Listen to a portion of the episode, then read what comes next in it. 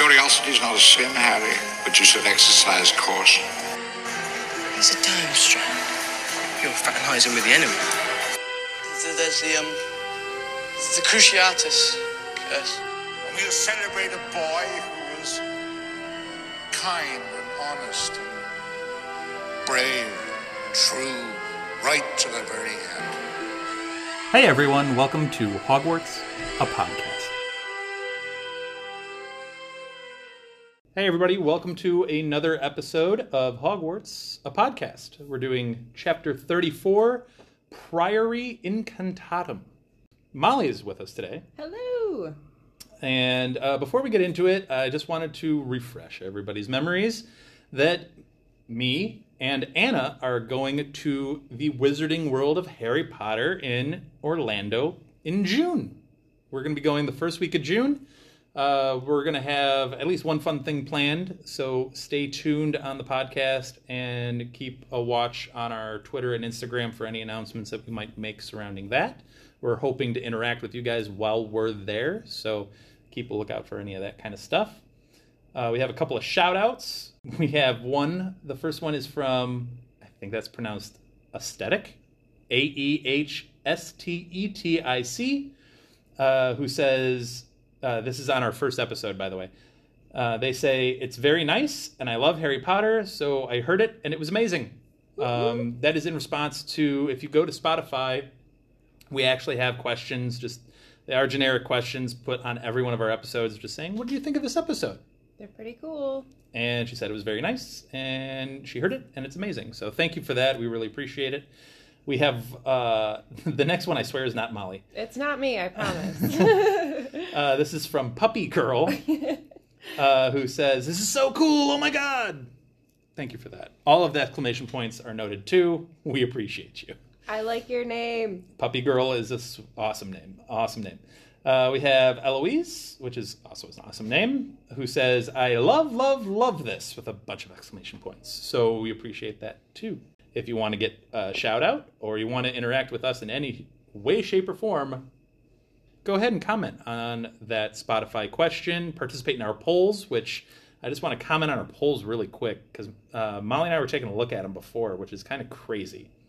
Uh, so the poll on our first episode is is this your first time reading the series this is literally harry potter and the sorcerer's stone chapter one the boy who lived poll first time reading the series out of over 300 votes that we've had on this poll so far so big sample size uh, 50.6% have said yep i'm excited to start the series That's awesome. that's cool. That's cool that there's so many people still discovering Harry Potter uh, in their own, you know, in their own way, I guess. Uh, and then listening us break down the series. Hopefully, we haven't spoiled you. We have non-spoiler and spoiler sections. so, and if you like spoilers, then that's great. Listen to our cool conversations that we have. Yeah, 50.6% said that they are excited to start the series. That means 49.4% said, no, I've read this a lot. So again, over 300 votes, and it's almost split right down the middle, which is nuts to think Yeah. about. So that's a pretty cool poll. And then the other poll I wanted to mention is which Hogwarts house do you belong to? Uh, this poll is up on our Harry Potter and the Sorcerer's Stone, Chapter 7, The Sorting Hat, because that's appropriate. Which Hogwarts house do you belong to? We have 33% say Gryffindor, 18.5% say Slytherin, uh, almost I'll round up, 26% say Hufflepuff, Woot woot. Yep. And 22% say Ravenclaw. So uh, it's a good mix there, really. You know, we, we don't usually get a whole lot of Slytherin support uh, anywhere. Yeah. Um, so it's cool that at least 18.5% of you are, uh, are Slytherin uh, house members. So, yeah. So again, interact with us through Spotify. We have the polls, we have the questions. You could always hit us up on Twitter and Instagram. But Mollie, we have a big chapter ahead of us. Wow. Yeah, we do. Um, there's a lot that goes on, Yeah. and a really brief rundown of it before we get into it. We have Harry being released from the gravestone to start off because we left off the last chapter with Voldy saying that he wanted Harry to be able to fight, which is an interesting choice.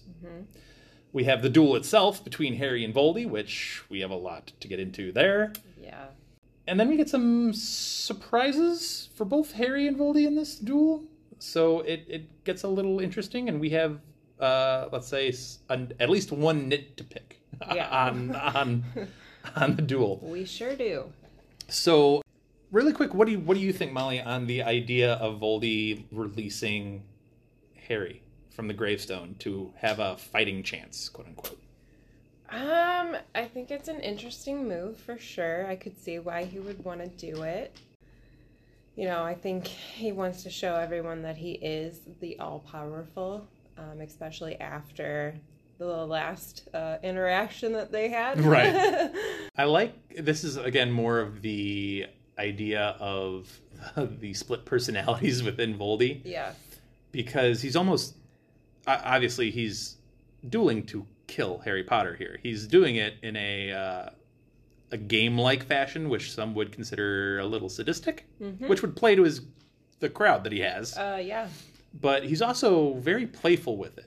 And that he's like, oh, you know, I'm sure Dumbledore would want you to uh, go through all the pomp and circumstance of a duel, observe the niceties, bow to each other, and he, quote unquote, bows. He like just so ever so gently leans forward, which is just interesting in itself. Yeah. And then uh, he has this line that's just great of bow to death, Yeah. Harry, uh, which gets a reaction from his Death Eaters. Again, he's he's as much as his appearance is different from the Tom Riddle you meet from the Diary in Chamber of Secrets. The charming showman is still very much there. Oh, yeah. He, he knows he's playing to a crowd, and he's playing it up a lot. But I love the dichotomy between Harry and Voldy here because Voldy's trying to assert his dominance, and Harry's continuously defiant of it. He's like, I, I, if I'm going to go down right here, I'm not going to go down the way he wants me to. 100%. I might die in one wand strike, one spell, but uh, I, I'm going to put up as much of a fight as I possibly can. Yeah. And then I really want to get your your thoughts on this line coming up here. After with Voldy kind of taunting him and forcing him to bow and, and things like that, he ends up taunting. I guess it's a taunt. I don't know if it's a taunt, a sign of respect. There's a lot you could probably do with it. Yeah. But he has this great quote, and the quote is Face me like a man, straight backed and proud, the way your father died. Yeah. That's a loaded comment for a lot of different reasons. What's what's your take away from that quote? I mean, this chapter had some feels for me when it came to that because Harry's literally facing death. Mm-hmm. And the fact that Harry embraces in a way when Voldy does say that, you know, like there is this part of Harry where he's like, yeah, I am to stand up straight and face death like like a man like my father did. And the fact that like uh sorry, Dan. It's fine. um It's like- a powerful quote. no, just that whole like that that whole part just really hit me hard. So this for me, this is the first time I've read I've I've read the series multiple times, but this was the first time I've I've read this without my father in my life. My dad passed away 2 years ago. So for me this hit me in a different way, in a more personal way Mhm. because I would hope that one day when I have to meet death, I would want to go head on like my dad did. So for me, that was kind of where I came from with this, where I was looking at it through Harry's eyes, where he was like, yeah, you know what? Like, if Voldy's going to get me, he's going to get me and he's going to have to work for it. Yeah. So, yeah. When I said there are a lot of facets to this quote, um, that is certainly one of them. That that personal touch to it, and Yeah. I've obviously you know Harry has such a odd connection with his parents in that he doesn't know much Yeah. about them. He's heard stories told to him about them Yeah. or pictures or the mirror of Erised. uh, where he sees them, sort of. But this is an interesting choice of words from Voldy Yeah. because I think it does two things that hurt his stance.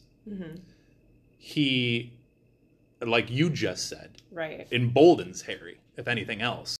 And the idea of like, you're right, I am gonna stand up and uh, make my father proud, kind of thing, not hiding behind a gravestone or running or anything like that. Yeah.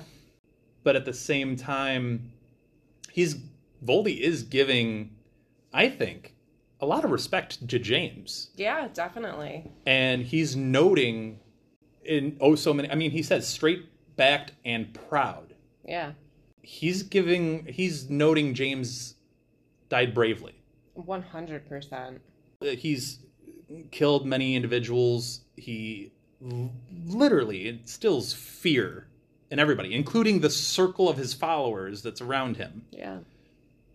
And I wonder if any of them kind of took note of like, wow, he's giving James Potter a lot of. Do you think any of them are jealous Ooh. that he speaks of James Potter in a almost reverent way oh, or complimentary way? Yeah, that's a good question. I think that there's probably some that are, you know, because it it seems like everybody is vying to be They're groveling. Vol- Voldy's like right hand man, you know. I wonder if if Voldy almost respects it in a way that James didn't grovel, Yeah, like all of them do, right. which makes you think like, okay, so a Death Eater stands up to Voldy. Yeah, Voldy kills that Death Eater, but would it be worthwhile for the Death Eater to at least have Voldy think positively of you as he's killing you? right. you know what I mean? Like I don't know where the tipping point is, Right, right. But I also think too, like Voldy's had a lot of time to think about that. You know, like yeah, that That's has, true. that that whole incident has really impacted him. So I'm sure he's run that uh that scenario through his head multiple times. I, I, I just, and I'm, I'm sure Anna loves this quote because this might be arguably the most redeeming thing said of James Potter Yeah. directly. Yeah. Like this, I mean, this is upfront and boldly Yeah. positive.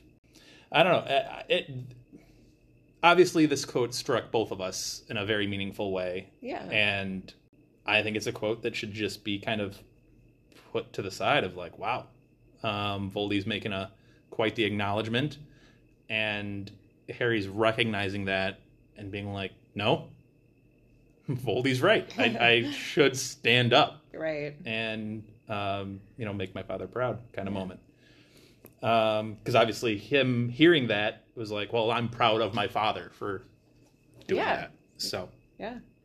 um, I'm surprised he just didn't lie Right. and say like, "Oh, your father groveled before me before you know I killed him or whatever," Right. uh, which he very easily could have done and gotten another round of laughter from the Death Eaters, whether it was true or not. But Yeah. it's interesting that he chose to tell that truth. Yeah, and I would definitely say that is definitely one of the more complimentary um, quotes of James, not coming from the uh, Marauders. A direct friend, group. or yeah, yeah. So, that's true. so It's just a weird person to get that from. Yeah. That speaks a lot to James. Unless I mean, I mean, he is trying to go for a reaction somehow from Harry, though, too. He is trying to draw him out and be like, "Be like your father. Come Yeah. face me." Yeah. I mean, he does have an angle here to play. Right. That is true. Yeah. Um, just a weird angle for him to play. Definitely. Um, especially, I mean, he calls Lily a fool in like the last chapter. Yeah. So Yeah. not complimentary of Lily, No. but complimentary of of, Of James. James. So that's interesting. I just don't think Voldy liked women in general, anyway. So. I mean, I don't think it's a far flung idea to call him misogynistic in any way, shape, or form. Not a big fan of mothers. I mean, how many of the people encircling him right now are female that we know of? Yep. I mean, I guess there's a couple there that I think Harry notes that he thinks there's maybe 30 Death Eaters yeah.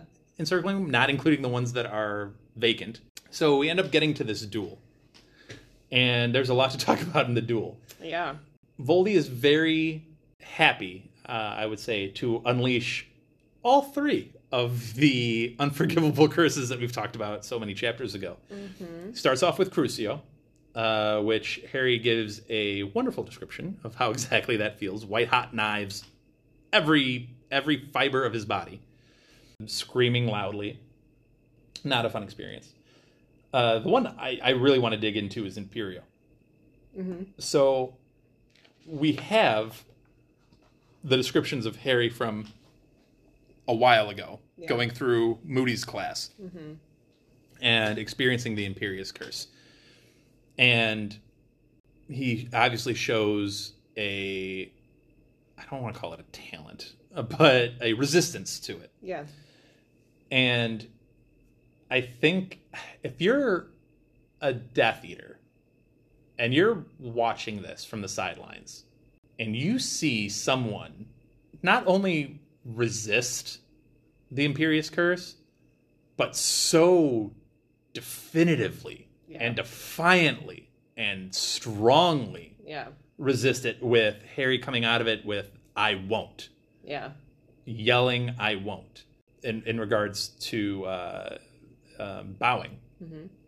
And if I was a Death Eater and I saw a child throw off the Imperius Curse from the Dark Lord, I'd be like, um, Bye now. what? like, yeah. what is going on? Yeah. And that kind of does the opposite of what Voldy wants. Yeah. He wants to show how Harry is not special, how Harry is not a very special boy. Mm-hmm. That's not helping your case. Not at all. I mean, if I'm Crabbe or Goyle, I just like look to and like, uh, what? what was that? Did that just happen? Did, did we just witness that? Yeah. Um, I don't know. What are what are your, your thoughts on the whole Voldy putting the Imperius Curse and getting it thrown off? Um, I mean, they're pretty in line with you. Um, I did a little. I, I I did some deep diving into like curses and and spells a little bit. Sweet. from these chapters. So I just got curious while I was reading them. Love it. Yeah. So, um, but uh, basically, the Imperius Curse. Um, it's you know one of the unforgivable ones. Um, it was invented during the early Middle Ages. Ooh, interesting. Yeah. Okay. And um, it became an unforgivable curse in 1717. A long time ago. That's when they made them unforgivable. There's a lot more history on it that I found on like, you know, like the wiki, you know. I looked at several different sites. So typically people with like exceptional strengths of will are the ones that can resist it. Um, and the this is especially true for the Imperius curse because of the three, it's the only one that people with strong wills can actually fight off. Okay.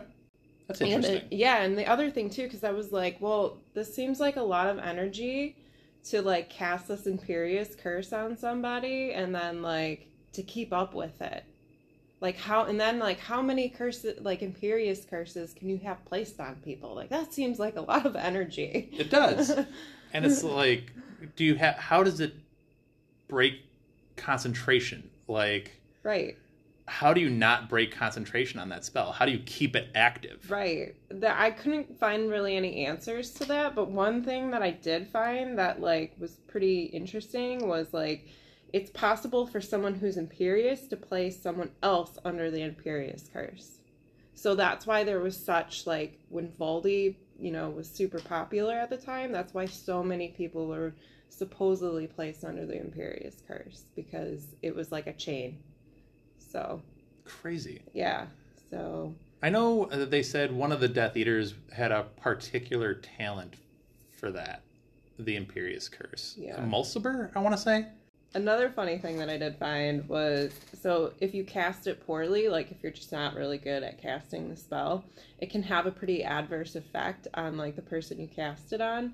So there's a dude in St. Mungo's that believes he's a duck. Dang. Yeah. So hence why it's probably one of the uh, unforgivable curses It's it's interesting for many reasons. for many reasons. it's interesting that it was labeled an unforgivable curse in the 1700s because I'd imagine I can't imagine there was a strong sense of like free will Yeah.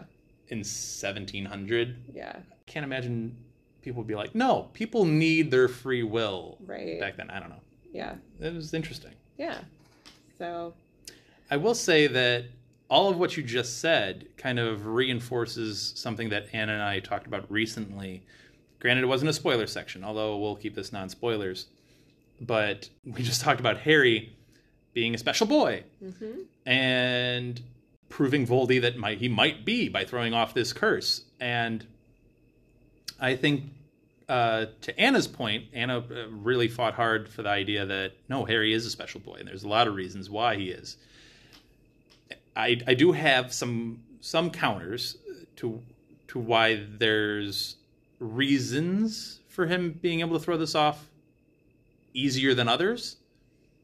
That being said, Harry does need to get credit for this yeah. uh, I, I think Harry does deserve credit um, for this, and it might have something to do with uh, the whether you want to label it a taunt or not. I don't know, but him mentioning Harry's father in and around this, I, you're giving Harry an extra sense of like fortitude inside Right. him to be like, and he's already shown defiance with the not bowing. That's why he's being put under this Imperius curse and that just sense of I'm not going to give in to him. I'm not going to give in to him. I'm not going to do it. Yeah. Whatever he does to me, so be it. But I won't give in. And everything Voldy seems to be doing is just piling onto that. Yeah. And there is something to Harry about standing up and being like, "No, I'm not going to take this." Right. so and you know we've talked about harry being the son of lily and james potter and obviously they were very talented very gifted witches and wizards in their you know their own sense so he's inherited some of that magical talent There is something about him that is different Yeah. uh, I don't want to pile on Ron, but Ron, I don't think would be as great at throwing. We don't. We see that. We we see most of his classmates. To be fair to Ron, we see most of his classmates fall under the Imperius Curse and do silly things. Right. And then Harry was the only one that really had this like. That seems odd. Yeah. Yeah. Why would I want to do that? Why? Why?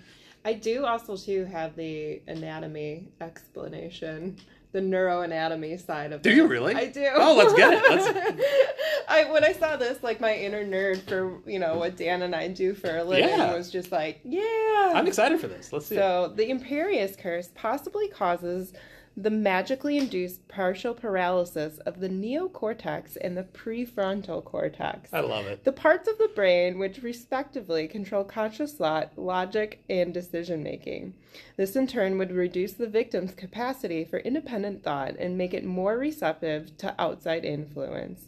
This would explain why strength of mind is so vital for resisting the curse, since the act of forcing oneself to realize one's actions are, in fact, not of their own doing when their brain says otherwise would be no mean feat.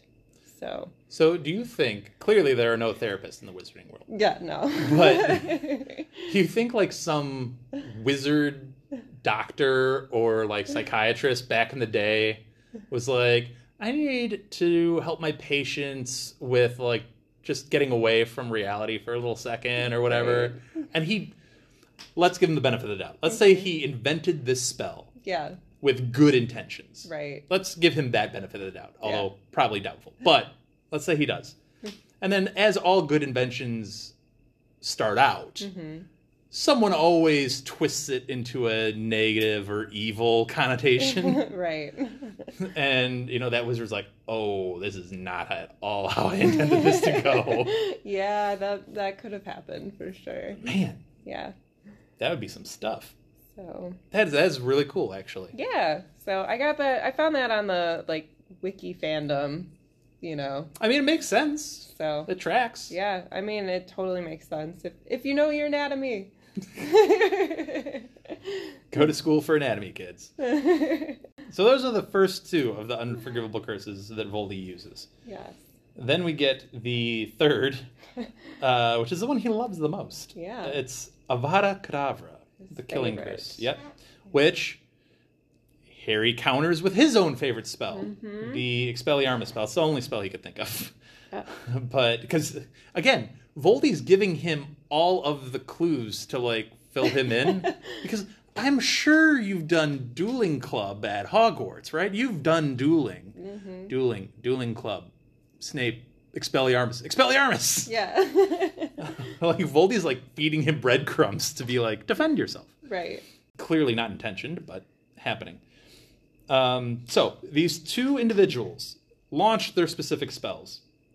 They connect, and oddly, they turn into uh, from green and red into a golden beam of light Yeah. and the wands each of their wands begin vibrating at uh, intense level. And as voldy is trying to amp up his power levels uh, the spell gets closer to harry's end Va- uh, the wand gets even more intensified vibrating. Harry then figures out like okay i gotta stop this and summons any bit of will that he actually has to force the spell the other way, which let's just take a second and acknowledge that this is the Dark Lord Mm-hmm.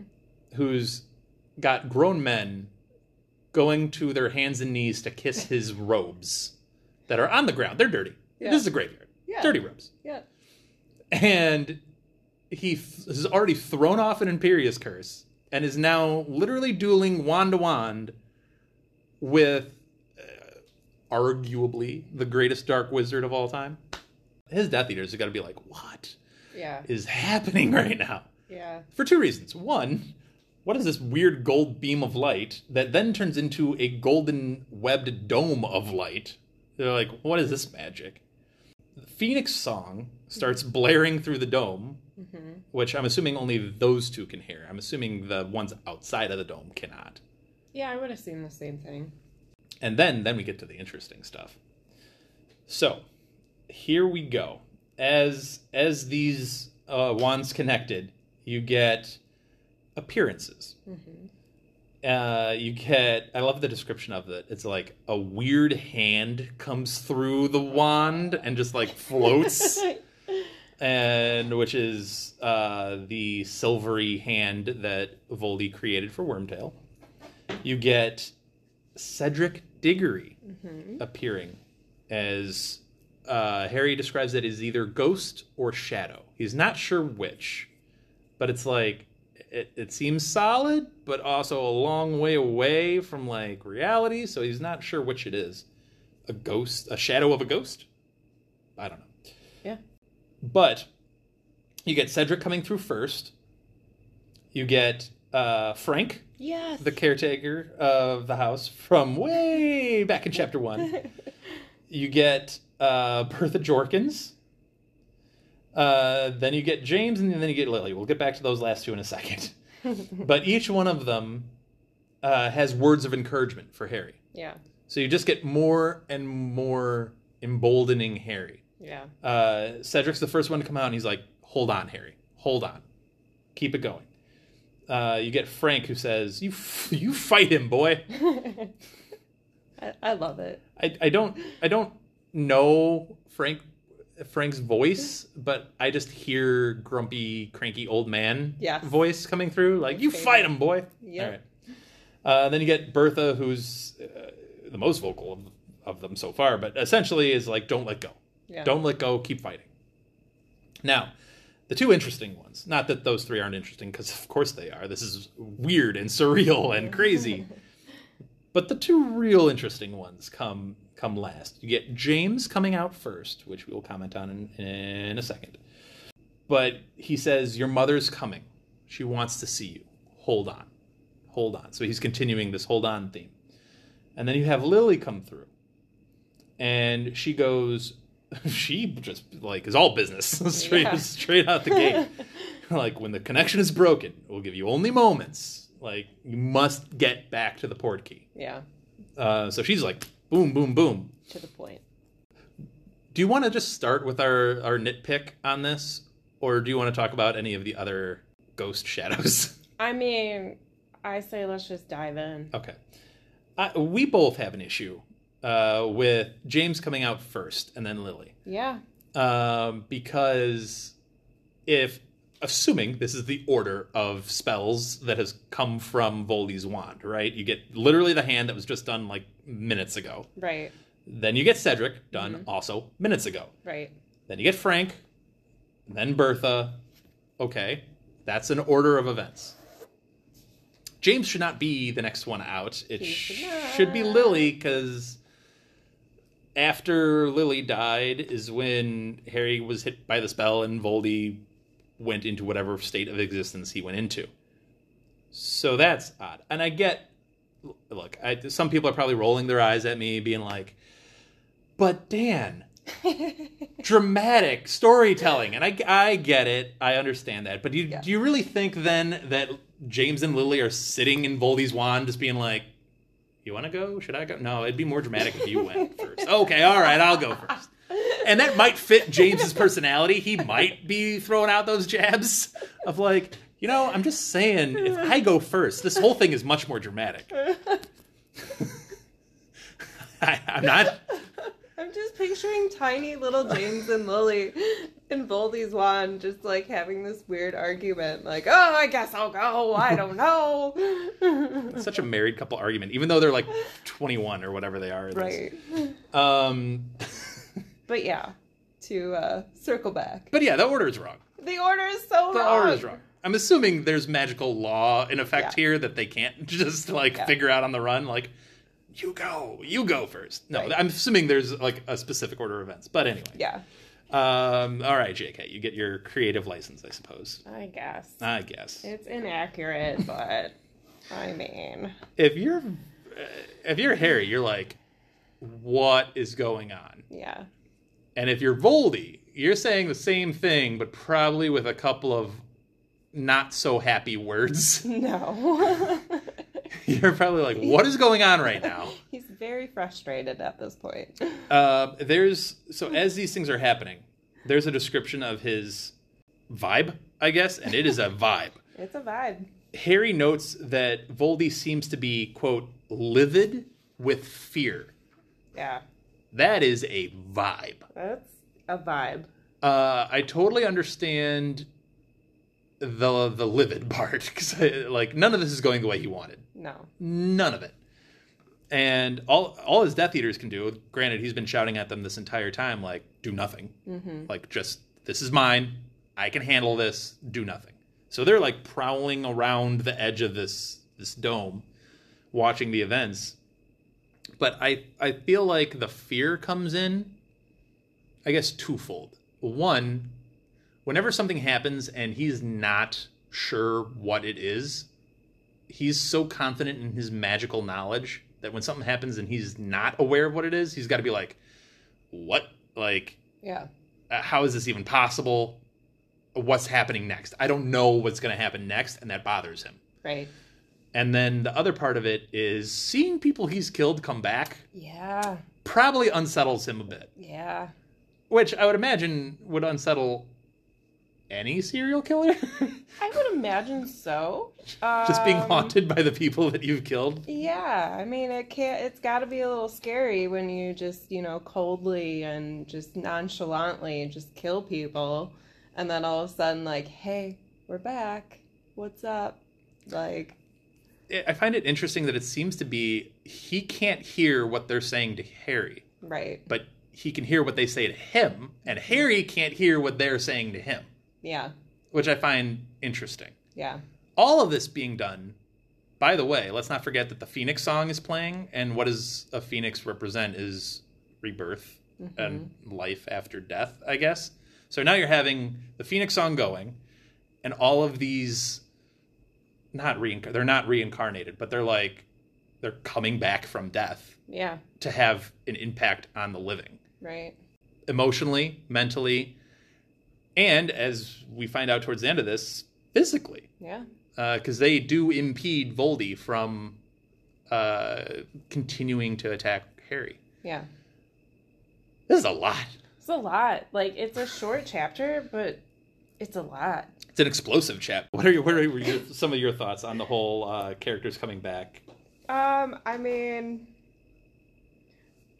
definitely enjoyed seeing. I mean, I, like there there was a huge part of me that just enjoyed seeing the fear on Voldy's face when he realized, like, oh, this actually can have an impact on my life and everything. He was Definitely definitely the. Who do you think he was most afraid of coming back? Who do who do you think like really drove in the oh no part of it? Ooh, that's a good question. I'm I'm sure they all added up to a cumulative effect, but Yeah, do you think it was James coming out that he's like oh no? I think it was James, most likely. I mean, also considering the fact too, like, you know, he's in this situation trying to fix the original situation that happened, and it seems like these factors are coming back into play, Mm-hmm. and he doesn't know what to do. Yeah, Yeah. it such an I I know I get such flack sometimes for being like Voldy slash Tom Riddle is such an intriguing character. Yeah. But he's such an intriguing character. He's so intriguing. There's so much going on there and I love it all. Yeah. Um but yeah, so that's kind of the the the non spoiler. Obviously Harry ends up getting back to uh, after a run through the gravestones after the sh- ghost shadows distract. Um, he gets a shot in on an unnamed Death Eater, which is kind of a cool thing. Yeah. But they all whiz by, Mm-hmm. stunning spells, and Voldy's trying to chase after him, say, "Stun him! No, he's mine! I got him!" The Death Eater's got to be confused beyond belief. If you think Voldy doesn't have a clue what's going on here, Yeah. they must be like, "What am I witnessing? This kid has stood up to him twice now, uh, three times now." yeah.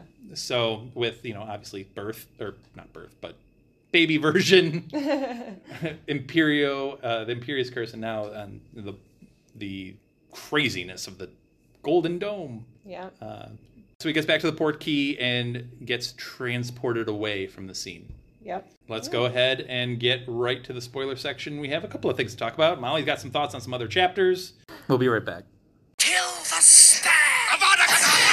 All right, so we are back with the spoiler section of chapter 34, Priori Incantatem. And Mollie has some thoughts on that whole thing.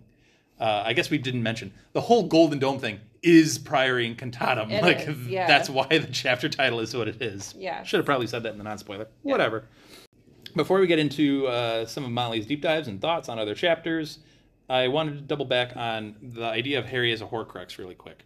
And with Harry as a Horcrux, uh, twofold. One, that's what I was alluding to in the non spoiler of like, I have some other thoughts as to why he's able to throw off the Imperius curse.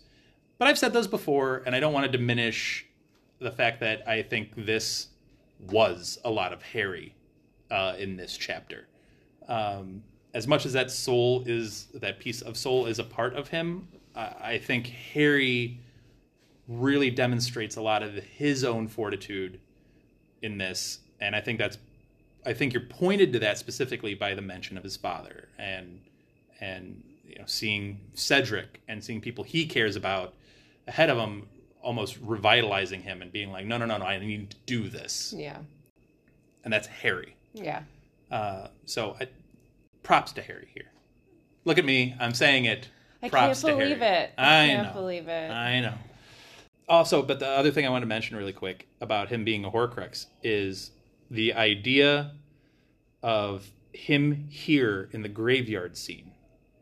And then when we see him again enter the forest in Deathly Hallows, his mindset, 100%, like a 180 degree difference. yeah. Here, defiant. I will not let Voldy do this. I will not let him just run me over without a fight of Right. some kind. Right. And then the forest, he's like, I'm specifically going here not to fight. Yep. He can do whatever he wants because it needs to happen. Right. It's there's a lot there. There is. There's like maturity differences, yes. Point of view differences, yes. Circumstantial differences, knowledge differences. knowledge. I mean, there's so much going on, but it's a it, it just caught me as I was reading this chapter when you take those two scenes Yeah. and put them side by side because they're essentially the same. You're going to fight Voldy, and your intention is he wants to kill you both times, Right. but your mindset has now changed. Yeah. Uh, obviously, he has a lot more information by that time he goes into the forest than he does here. Um, thanks, Dumbledore, for that. Uh, he's a 14 year old kid here. Like, come on. But it just struck me as like a- an just interesting parallel kind of draw between the two. Yeah. So I don't know if you had any kind of thoughts on those, but I mean, I think that's pretty accurate. I do think that just because he's kind of a Horcrux, that doesn't mean Harry is not a special boy. no, I no, no. still very special. He's a very special, boy. boy. I still think that he is very talented in his own regard. I feel like we've been a little too hard on him. What she's referring to, uh, at least I think, I'm going to put words in your mouth for just a second because Oh, you boy. can't. You you you brought it up a little bit in our pre pre episode prep. She has issues with uh, Julie and I and our takes on the second task. Yeah. The floor is yours. what you got? I think he did get a lot of help. I will agree with you guys on that. L- l- l- lot lot lot of help. He- lot of significant amounts of help. But everybody had help. Everybody did. Everybody had help. Everyone. Everyone. Cedric had help. That much help? Yes, I really think that they have had, they've all had help. Literally go that way. like literally pointing him in the right direction. I mean, I think that they all had help. They all had help. I'm just saying that, and I'm going to put my foot down and say we've been too harsh and that they've all had help. I've said that about 10 times now. okay. All right. Mollie's stance. They all had help. Yeah, I mean, he was. But that's true. They, to your point, they did all have help. They all had varying degrees of help. And I will give you that the first task s- specifically, even though Moody like literally like, dude, dude, what are you good at? Come on, think. What can you do? Oh, flying. Okay, yeah, you finally got there. Good, good for you. yeah. That being said, the first task was at least him doing it. Yeah, It was on him to actually do it, and he did it. Great on Harry for that. right. The second task, though. But at the at the end of the day, he was the one that still had to make the decisions to get to where he needed to be. So I have follow ups to this, but I'll save it for the next chapter because it kind of comes back around in the next chapter a little bit. And I, I pulled some quotes from the next chapter that uh, I want Mollie's thoughts on. Uh, if we're giving all of this credit to Harry Potter. Um, did you have any thoughts from any of the other episodes other than the second task, Kate? Uh, I just have to say, um, I loved your and Anna's take on Lucius cutting out newspaper profit clippings Yes. and Oh. sending them to Draco because my mind just went and branched off on so many different things that I think Lucius is now doing in my head. Like Lucius now to me has like a weekend day. Like he takes his Saturday and makes vision boards and Do you, th- do you think, like, art has an arts and crafts time. You know how some people just have that like website on their computer or on their phones that they don't want anybody to know Yes. that they look at that website? Do you think Lucius and all of his muggle hate Mm-hmm. goes on Pinterest Yes. And just looks up all of these Pinterest? Not that Pinterest was around in the 1990s when this was going on, but but he would. were, Yes, he would have if it were yes. a thing. And he would get all of the craft ideas and do them all. What do you think is Lucius' best crafting? Uh, so you mentioned vision boards. We mentioned uh, collaging, Ooh. crocheting. Do you think he's a big crocheter? I don't think he's a crocheter. I think he sticks mostly to the paper arts. Uh, you're you're a big you're a big knitter. Do you think he would uh, be up to your level of standards? Um, I think Dumbledore would. That's fair. That's. But do you think these people actually like physically hand knit, or do they just set a wand to just have the knitting materials do their thing? well, since this is a big chapter on wand lore, Mm-hmm. Um, I think that um, with wands, you know, there is some kind of magic beyond our knowledge of them. Okay. and like their the wands shift you know like loyalty and like they mi- mimic you know whoever Mhm. wields the wand so yes maybe the wands and the instruments are doing the actual knitting but i still think that there's a part of the person in it Okay. Oh, so kind of like um, Rita's quill that she has that we talked about last time. right exactly Uh, a lot of people have actually mentioned that to me, that Yeah. part of that episode, and they're like, "Oh, that is so good." yes Um, speaking of Rita, yeah so uh, I don't know if you heard in one of our last chapters, but we discussed that when Voldy was telling the story of his return to prominence in all of his glory, he mentioned that uh, Peter Pettigrew was getting information from rats, oh. meaning he can literally communicate with rats, which has answered some of our questions from before, like can an animagus speak to other animals and whatever have you.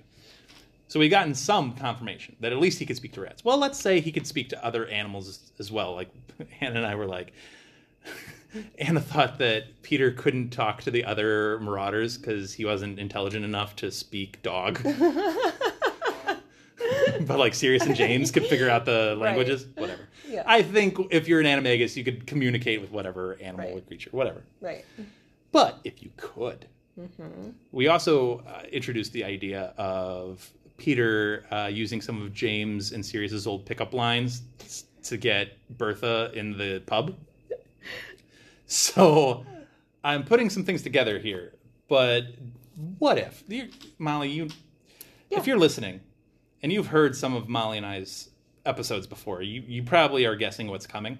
But I want to ship a character with Peter Pettigrew yes and I want to ship another animagus with Peter Pettigrew, and that animagus is Rita Skeeter. Ooh. Yeah, Oh, I love it. Mollie, do I have a ship name for you? oh, I'm ready. I'm ready. Are you I'm ready for this? I'm ready. Riter Skeeter Group. Yes. Right? Best ship name ever. Best ship name ever. Riter, R I T E R, Skeeter Group. It works. Riter Skeeter Group. Yep. I like it. Dude, they would make some pretty interesting children. Yeah, you got a you got a beetle and a rat. Yeah. Beetle and a rat. I, I uh, well, you can imagine all of the information that he can get for her for her articles. Yep. Oh, it'd be it'd be a great pairing that I, I think really needs to. I know you. I I know you wanted to have some thoughts on the. I don't know if you prepared any thoughts on the Yule Ball, but I know you were ready to comment on it if needed about all of the possible relationships and teen drama that the Yule Ball provided. I mean, that just I okay, I wish I could go into beetle form to watch all of that happen. All of the uh, teen awkwardness. Oh yeah, that that had to be just awesome. I read a fan theory recently, like in the last couple of days, honestly. And Yeah. I don't know if you've seen this, that there's a dark twist on the Yule Ball. Ooh.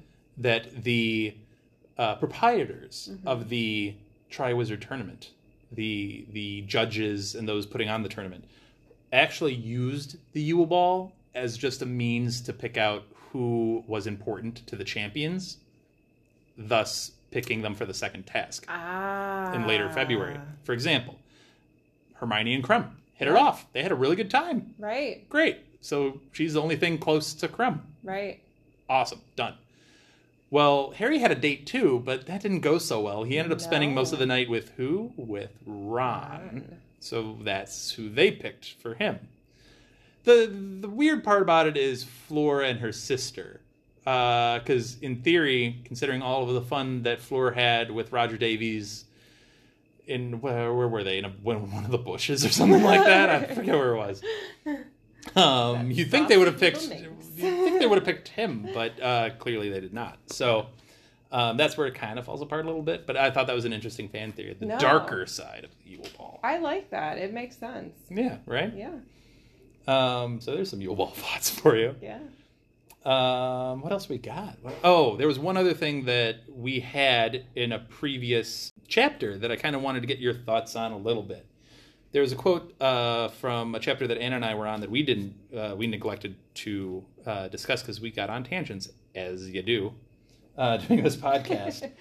And the quote is uh, about the missing six Death Eaters in the circle as Voldy was going through the the roll call, if you will. And the quote is, "And here we have six missing Death Eaters, three dead in my service, one too cowardly to return. He will pay. One who I believe has left me forever. He will be killed, of course. And one who remains my most faithful servant, and who has already re-entered my service." So he leaves it vague. He doesn't name names. We're going to try to name names. so let's start out with the easier ones first. The most faithful servant who has already returned to his service, uh, I believe, is Barty Crouch Jr. Yeah, I would say so. The one too cowardly to return is Igor Karkaroff, Gotta be Igor. right? The uh, one who he believes has left him forever, I believe, is Severus Snape. I think so. Because if he was a Death Eater, Yeah. and then all of a sudden you find out that Snape is under the guard of Dumbledore or Dumbledore's, you know, right hand man at Hogwarts, you feel like, okay, that ship has sailed. Yeah. Uh, then, now, the, the, the question that's interesting is three dead in my service. Well, we know of two for sure because they were mentioned in the trials uh, in the Pensieve chapter that Harry sees, Mm-hmm. and that's Rosier and Wilkes. They both died fighting off orders, uh, so they wouldn't get arrested. The third one, I don't know. I don't know for sure. Yeah. And when Anna and I were talking about it, we were discussing maybe the idea of Regulus, which could make sense in that he's a Death Eater Yep. and he did die. The tricky part is not exactly in Voldy's service, Right. um, specifically against Voldy. Right. So I don't, I don't know if Regulus can be counted on there. Yeah. I, I don't know who that third one is. Uh, I uh, I'm gonna throw Anna in the ring for that. One and too cowardly to return, he will pay. I mean, I, I get that she's trying to probably switch up her word choice, but Right. he means death, right? Yeah. Like, I don't think he's gonna just torture him, I mean, unless it's just a delayed return. He comes back eventually, but I would assume it's torture than kill, uh, I mean, we can um, or he gives them to the Death Eaters. if do with him what you think is the appropriate Yep. punishment. That gets into a tricky conversation too, which we can talk about more in the next chapter because Yeah. Barty Crouch Jr. gets into what he thinks should happen. Yeah. uh, which is kind of an interesting discussion. Um, I think you will wrap up the spoiler section. It's not really a spoiler, I don't think, unless you have some spoilers, but we'll uh, wrap it up with you did a little bit of a deep dive on Priori Incantatem. Is that right? Yeah. Um. So again, I was like, I don't know. I think the idea of wand lore is pretty cool. Mm-hmm. um, just you know the idea of magic um, but yeah so i just did a little bit of deep dive on the on the spell itself and um, you know jk gets a lot of her spells from latin so it is latin for prior incantation or previous spell and it is very very rare and obviously it has to do with two wands from the same core that duel and um, That would make it very rare, yes, assuming. yes, um, it doesn't happen often. So basically, the it's a battle of wills, and that little golden bead of light that's getting passed back and forth during that is like the will. So when that little bead of light gets to the other's wand, that denotes the winner. So, and the winner's wand forces the loser's wand to produce echoes of the most recent spells performed in reverse order. So, clearly, that's when, you know, the hand comes out, um, Cedric. and- Cedric, um, Franken, and yeah. um, also too, they mentioned like the echoing screams of pain. That is in relation to the Cruciatus curse. Oh, so when his wand is screaming, yes, it's the Yes. Cruciatus curse that comes through. Interesting. Yeah. Let me ask you this: Why do you think Harry's will is stronger than Voldy's in this moment? I clear. I think it's because of everything leading up to that. I think it's him wanting to fight like his father fought. I think it's the provocation of everything that led up to that point. I think honestly Harry wants to live more. Yeah, no, I, I agree with you on all on all fronts. Yeah. I, I think the idea of willpower is an immeasurable thing. yeah. So the fact there's a 14 year old child who hasn't really accomplished much, at least in comparison to a fully grown wizard who's known as the Dark Lord, Yeah.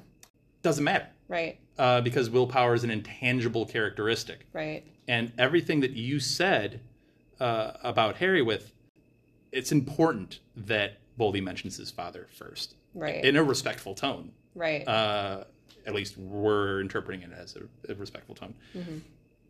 And then everything else comes from that, and his will to live Mm-hmm. ends up being stronger than Voldy's will to kill him. Right. Plus, too, we don't know either, like, what those shadows are saying to Voldy. We don't know how that's affecti- affecting Voldy's psych- psychologically. Psychological. Sorry, this is breaking the serious tone. Uh, Yeah. But can you imagine like Lily just going into full like mom rant? Oh, God. like, yeah.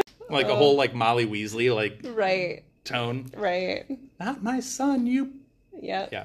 Yeah. Oh man. Uh, now I need a Lily Potter mom rant. Absolutely. But no, I, I, and I don't know if this comes into it, but Harry has one life to protect his own, and he feels pretty strongly that he should live. Right. Voldy's killed how many people? Right. It, it's like old hat for him at this point. And I get that he really, really wants to kill this one specific individual. right. but and and maybe after he threw off the Imperius curse and after the Wanskin, he's maybe like, okay, I should treat this more seriously than I may have been, Right. because he was very playful with the whole thing, and now it's like, oh wait, this is serious. Right. I need to like refocus, and that refocus comes too late. Yeah. I also wonder too, like how much, you know, when you're thinking of like life and death, you think of souls, right? Mhm. Well, Voldy has his soul split. Also, a very Harry's valid is point. intact. hmm How much, if you want to go the philosophical route of that, like how much does that play in effect? Sure. No, that's an excellent point. I I'd agree with that too. Of of So, Harry's got that uh, very strong advantage in this. Yeah. I'd uh, completely agree with it. That it's this duel between the two of them. Subtly, I think we're reading into it a lot. yeah. It's, it's subtly, uh, but points to a lot of the differences between the two. yeah. Um, which obviously, if you're reading this for the first time, a why are you listening to us right now? You're in the spoiler section. But Yeah. B, uh, you you don't pick up on some of that. You don't pick up on this the split his soul into seven pieces, eight pieces, Right. like one more than he even intended to do, which Exactly. further destabilized him. Right. Um, so uh, there's so much to this, Yeah. and it's just uh, a quick little eleven page chapter. I know. So- there really is. a lot of impactful short chapters here at the end of Goblet of Fire. Yeah. But if you don't have anything else, I, got think we'll wrap it up. Yeah. So we will wrap it up for chapter 34, 34. Priori Incantatem. Yeah. And we will see you next week for chapter 35, Veritaserum. Yeah. So, and that's a loaded chapter. So, buckle in for that one. Uh, in the meantime, like I said at the beginning of the episode, uh, go ahead and join the conversation by commenting on Spotify and Twitter and Instagram and hit us up on all of the socials. And we will try to shout you out. We will try to engage you in the conversation. We will see you next week. Bye. So, thanks for listening. Thank you for listening to Hogwarts, a podcast. If you like what you've heard, please click the subscribe button on your preferred podcasting app and follow us on Twitter and Instagram at Hogwarts.